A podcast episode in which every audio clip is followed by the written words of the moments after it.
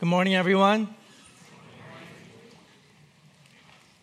My name is Peter. I am one of the pastors here, and I want to welcome you to Sunday service this morning. Lots of green and blue out there. Um, this picture behind me is a picture of anybody venture a guess? Olympic National Forest. Who said that? That is spot on. That's right. I took this about two weeks ago. Do you know that it's the only rainforest in North America? And it's right in our backyard. And it was like being in a magical place. It was just amazing. And it's apropos for today because we're going to talk about this concept of wilderness. What it is when we are in the wilderness, and how are we to relate to the wilderness, and where God is in the picture when we are experiencing a wilderness season in our life. I want to start by reading the passage for us. We're going to read from Psalm chapter 42. If you have your Bibles, you can open that up or follow along with me on the screens as I read. And I'm going to be reading from the New American Standard Version of the Bible.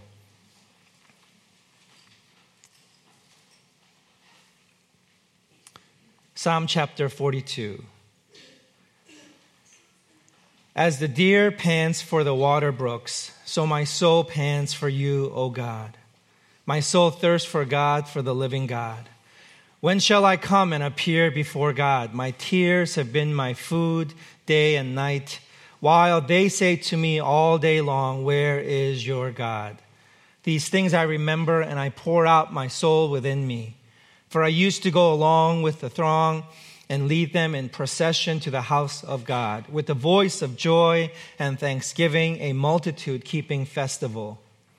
Why are you in despair, O my soul? And why have you become disturbed within me? Hope in God, for I shall again praise him for the help of his presence. O my God, my soul is in despair within me. Therefore, I remember you from the land of the Jordan and the peaks of Hermon, from Mount Mizar. Deep calls to deep at the sound of your waterfalls. All your breakers and your waves have rolled over me. The Lord will command his loving kindness in the daytime, and his song will be with me in the night, a prayer to the God of my life. I will say to God, my rock, Why have you forgotten me? Why do I go on mourning because of the oppression of the enemy? As a shattering of my bones, my adversaries revile me, while they say to me all day long, Where is your God? Why are you in despair, O my soul? And why have you become disturbed within me? Hope in God, for I shall yet praise him, the help of my countenance and my God. The word of the Lord. This is the last sermon we're going to do this summer in the Psalms. And I wanted to make sure we learn, in my opinion, one of the best lessons to learn from the Psalms. And it's that almost every Psalm is naked honesty before God and before each other.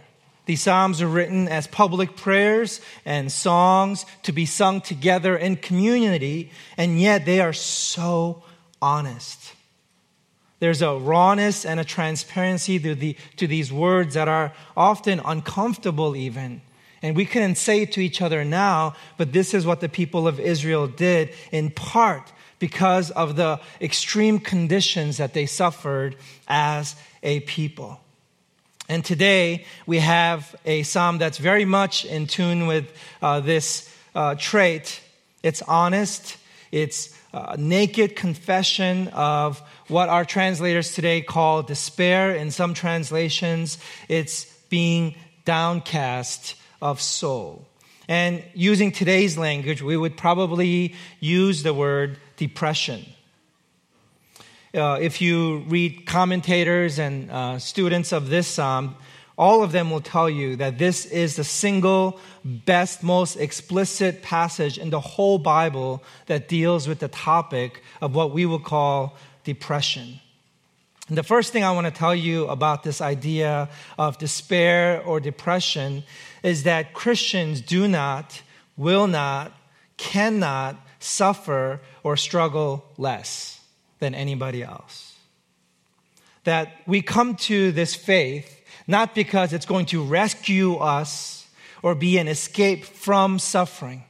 In fact, it teaches us how to suffer better, but not suffer less. There's a call in the scriptures for us to know how to suffer and why we suffer. But God is not in the business of eliminating suffering in your life. Now, as a whole movement in history, God is working to wipe away every tear. But the way God does that, does that is not by creating some subculture or some mechanism that allows us to cope or escape from suffering. That just is never the case in the Bible. In fact, when we go into the book of Hebrews, we're going to see that if we bear witness to Christ, we're not just putting forth our agendas or our will, but we're actually speaking of what we have seen and heard of Christ. And we do that in culture. What biblical history tells us is there's suffering to be had. And then the whole book of Hebrews crescendos with a listing of all of the witnesses of Christ who died because of their witness in culture. And so, what we know from the Bible is that though suffering ultimately is something God is going to do away with for good right now in your life, in my life, the call is not to eliminate suffering, but to know how to enter into it with God the way God enters into it and find meaning and purpose and ultimately what the scriptures call redemption in suffering.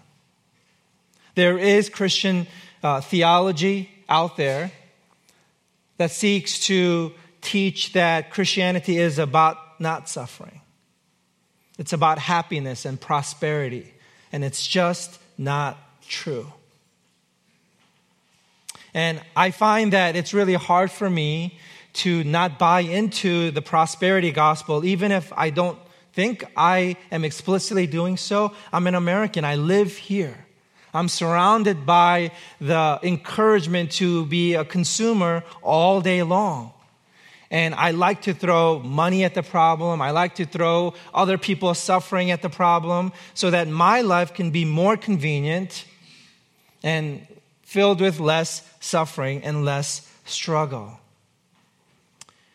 Even in uh, secular uh, thought, uh, what, we know, what we do know is that pain, as unenjoyable as it is, it is the best way we grow and mature as human beings. I'm going to give you a couple of examples.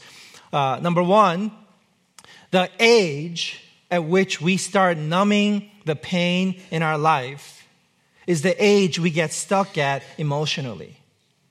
So, a most explicit example of this is abusing drugs. If you start abusing drugs because you have pain in your life at the age of 13, you can be 60 years old and emotionally still be 13 years old because you never learned how to deal with pain in your life. And what matures your emotional state is how you relate to pain.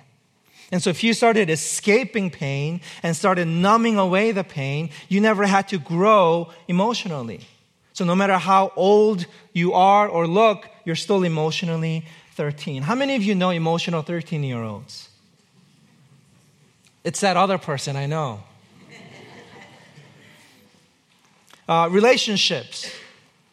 Is it possible for you to grow in intimacy and love and loyalty without conflict? The answer is no. What is intimacy? It's getting close. As you get close, do you see more or less? You see more. And when you see more, is there going to be more contradiction or less contradiction? More. And if there's more contradiction, you're going to have more conflict. Now, how you resolve conflict together in that relationship will determine the level of intimacy and trust in that relationship. If you never have conflict, you never know. You can be friends or neighbors or friendly for years. And at the sight of first conflict, you just say, you know what? I just won't see him anymore. And you're done. No intimacy, no commitment, no love, because there was no conflict. Conflict isn't to be avoided, it's inevitable.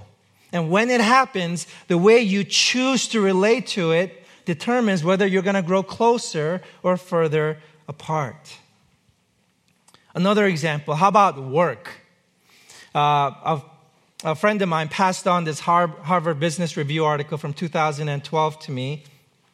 And this article talks about this thing that they call the S curve. And I've read about the S curve in multiple uh, different kinds of books, but this uh, article really summarized it. And it basically says this Your life is on an S curve.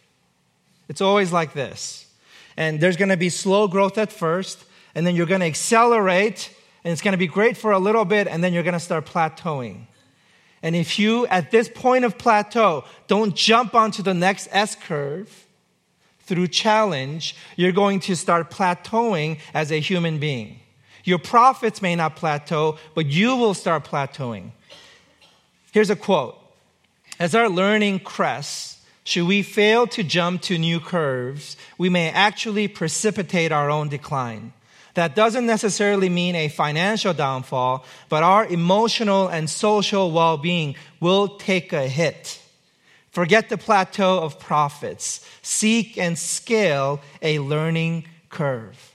How many of you who go to work, who work with other people, who have people they manage, or who are, if you are bosses or you have a manager, your coworkers, if they are not, not learning, if they're not growing as human beings, they become increasingly more difficult to relate to and work with. Students are wonderful to be surrounded by. But if you're surrounded just by teachers who've already arrived and they know everything, So, whether it's in personal development, whether it's in relationships or at work, the call on our lives is for us to know how to be in the wilderness, how to embrace it, how to walk through it, not over it, under it, around it, but through it with God so that we actually grow and improve as a result of it. One of the things that I bring to the table in this uh, sermon is that I have a proclivity or a, a history of being sort of uh, um, manic depressive. I get really productive for a little bit, and then get really sad. And then I get super unproductive. I stay functional, but unproductive. And then I go out of that, and then I get super productive again, and then I get really sad. And I've just accepted this about myself. And one of the things I've come to terms with is the fact that I'm a melancholic person. And I'm at a place where I love that about me because I realize the world takes all kinds. If everybody was happy, there would be less genius in the world, less creativity, less beauty. We need people to plumb the depths of the human condition and to stay there long enough to find an insight, to find a pearl and then swim back up to the surface. Say, hey, here's a truth. The world takes all kinds, and so there's an invitation here in this passage and in the Psalms for us to recognize God is working on the world, He's been working in history. He's made individuals the way we are. And there's a call to suffer each of us in our own way, to find God in the wilderness. I want to encourage you if you are somebody that struggles with depression, that struggles with motivation or action, if you're just not that person, it's absolutely okay. You bring something to the table. And you will with God's help. Uh, here's a verse that I want to read to you from 2 Corinthians chapter 7. For sadness, as intended by God, produces a repentance that leads to salvation, leaving no regret, but worldly sadness brings about death. There's a sadness that is in accordance with God's will that leads to great things. And I will invite you to how to, into how to think about that. Okay, two points today. Uh, first, overpowered and alone. And second, supported and loved. Overpowered and alone. We'll look at verse 5, 6, and 11. Why are you in despair, O my soul? Oh my God, my soul is in despair within me. And then verse 11 again, why are you in despair, O my soul? Guess what this psalm is about? It's about despair. It's about depression and being downcast. Verse 3, 9, and 10 describe this despair a little bit. Verse 3 My tears have been my food day and night, while they say to me all day long, Where is your God? Notice the psalmist is not just in emotional pain, but he's in anguish as a whole person. He's not eating, he's actively sad, and he's also not sleeping. Notice there's a they in the picture. They are asking him, they are mocking him, they are taunting him, Where is your God? Because his life, his circumstances also make it look like he's been completely abandoned. He has no fortune on his side. Everything is going wrong and it resonates with his own voice. Verse 9, I will say to God, my rock, why have you forgotten me? So not only is it evident and apparent that God has left him and he's got nothing good going for him, but he also feels that way about himself. So there's the voice within matched by the mockery without. And so we have verse 10 My adversaries revile me while they say to me all day long, Where is your God? Inside and out, David, King David, who wrote this psalm, has nothing left of strength. He's shunned, he's mocked, he's self isolated, he's been abandoned, he's depressed. Emotionally, physically, psychologically, he is experiencing death. The final way that he says this is all your breakers and your waves have rolled over me. Picture sort of a carcass washed up on shore and waves just washing over this carcass. The waves don't care. The waves don't see this person. There's a kind of uncaring violence, almost the rhythmic violence that David is painting a picture of. He's gone beyond panic. He's just helpless and hopeless. And then verse 9, I think it's like my favorite verse in this um, passage. I will say to my rock, where have, why have you forgotten me? There's sort of a little bit of a whine in this. God, you call yourself a rock. If you are the rock, why have you forgotten me? So he's getting into that emotional place where he's blaming other people. He's feeling resentful. It's almost like, Where were you? Where are you? Rock. He's saying it in quotes almost. And this is one of the reasons I know probably a man wrote this. Because I don't know about you, but more men in my life are whiners than women. If, if a woman had written this psalm, it would be like, I'm kind of tired, but I have stuff to do, so that's all I can write. I have to be the glue and hold all of this together. How many of you know more men whiners than women? So David was a whiner. There is an unevenness and randomness to our suffering, isn't there? You notice one thing that's missing in this passage uh, is there is no uh, confession of guilt. A lot of the Psalms have guilt in it fault that the psalmist owns up to. that they've not done something they're supposed to be doing. But in this psalm, David remembers the good things he used to do, but bemoans the fact that he can't do it right now. There's no guilt. This thing is just happening to him. It's, it's a sort of a victim confession here. And what that means for us is that this kind of scenario, some version of it, visits any person at any time. It can happen to me, it can happen to you, and it will. It's describing a season, a place, it's describing a certain theme, and it happens to the very best of us. And for me, as I study the passage, the best way to put it is that David is overpowered and he's alone. It's him versus they. He's alone, he's isolated, and he's overpowered. It's these breakers washing over him. Have you ever experienced this? This is Charles Spurgeon.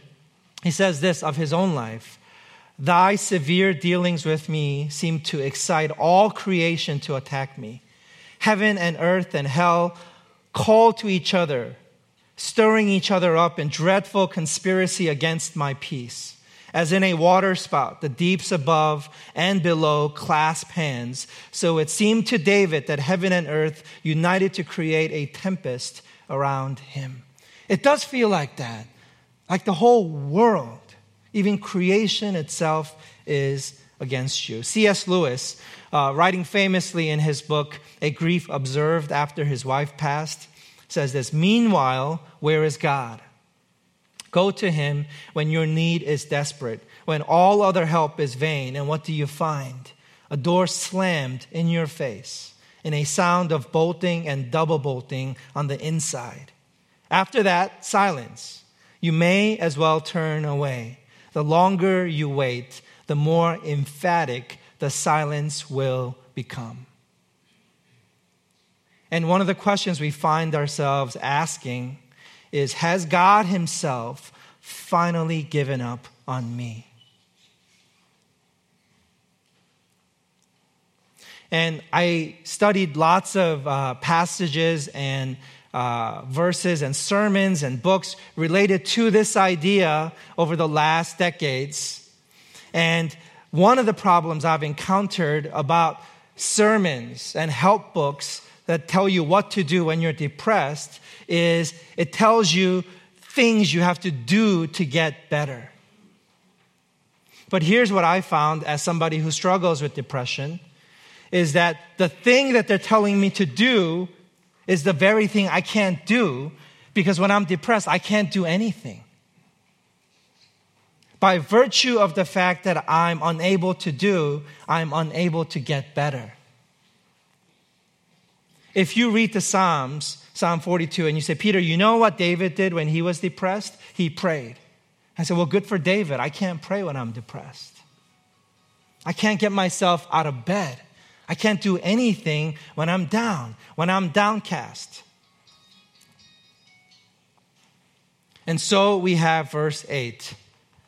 The Lord will command his loving kindness in the daytime, and his song will be with me in the night, a prayer to the God of my life. The key distinguishing factor between a Christian somebody who believes in Christ and somebody who doesn't believe in Christ is not action, is not the Christian's ability to do something, but it's the Christian's relationship to grace, or what the psalmist here calls loving kindness. That's the Hebrew word hesed, which is the Greek word charis, which is the English word grace, which means absolutely unmerited, undeserved unacted upon love. When something entirely other than you chooses to act on you. It's called salvation when they rescue you, when they carry a limp body out of the water. That's called grace.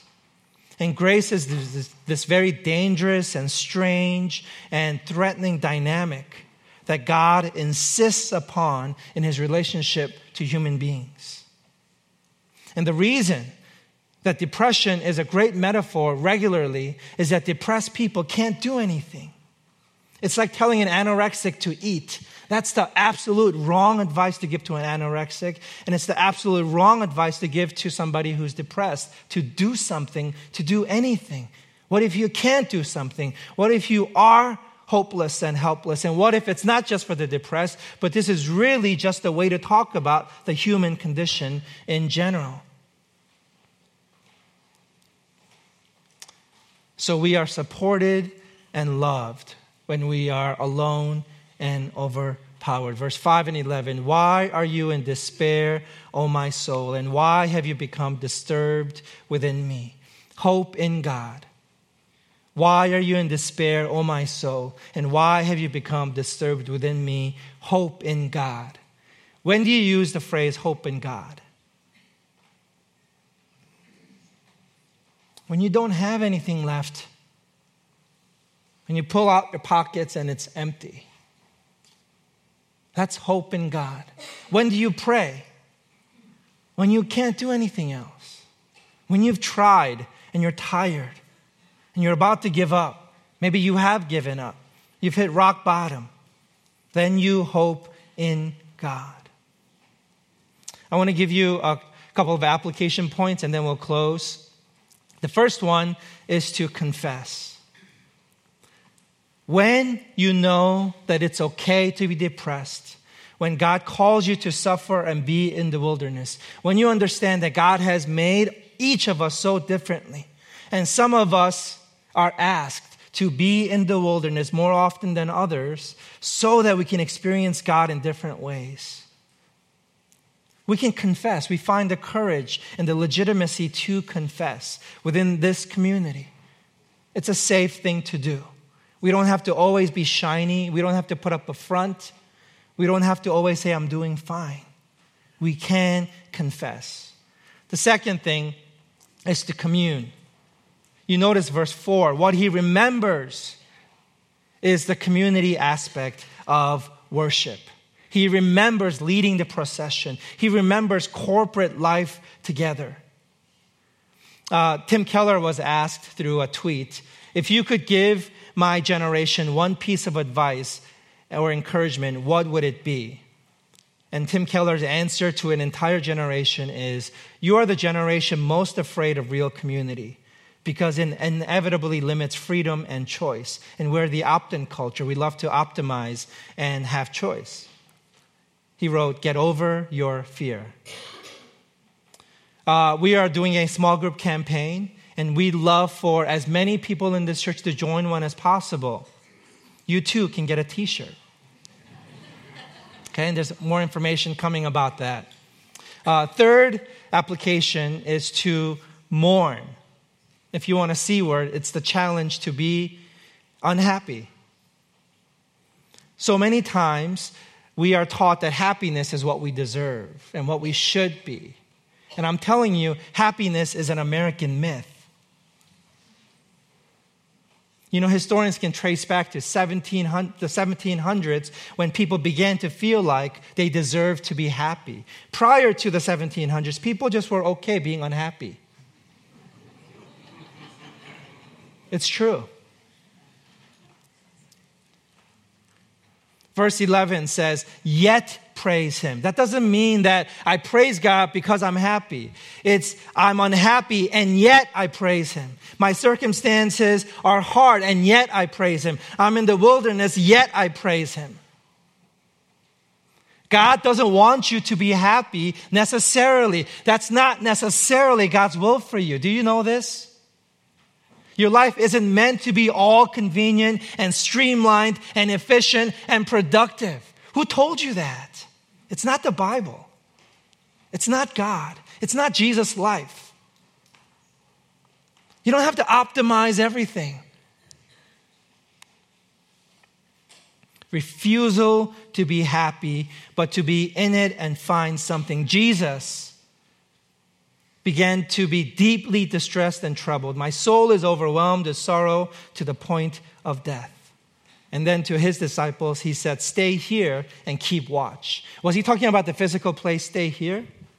Yes. Was he talking about the human condition? Stay here in the sorrow, in the suffering. Don't just escape it, stay. Hurt.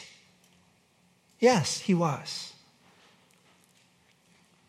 Keller, again, quoting uh, him a lot this sermon, says this Americans sue because we believe nothing should be wrong. We assume happiness as a default. We define happiness as feelings, status, and security.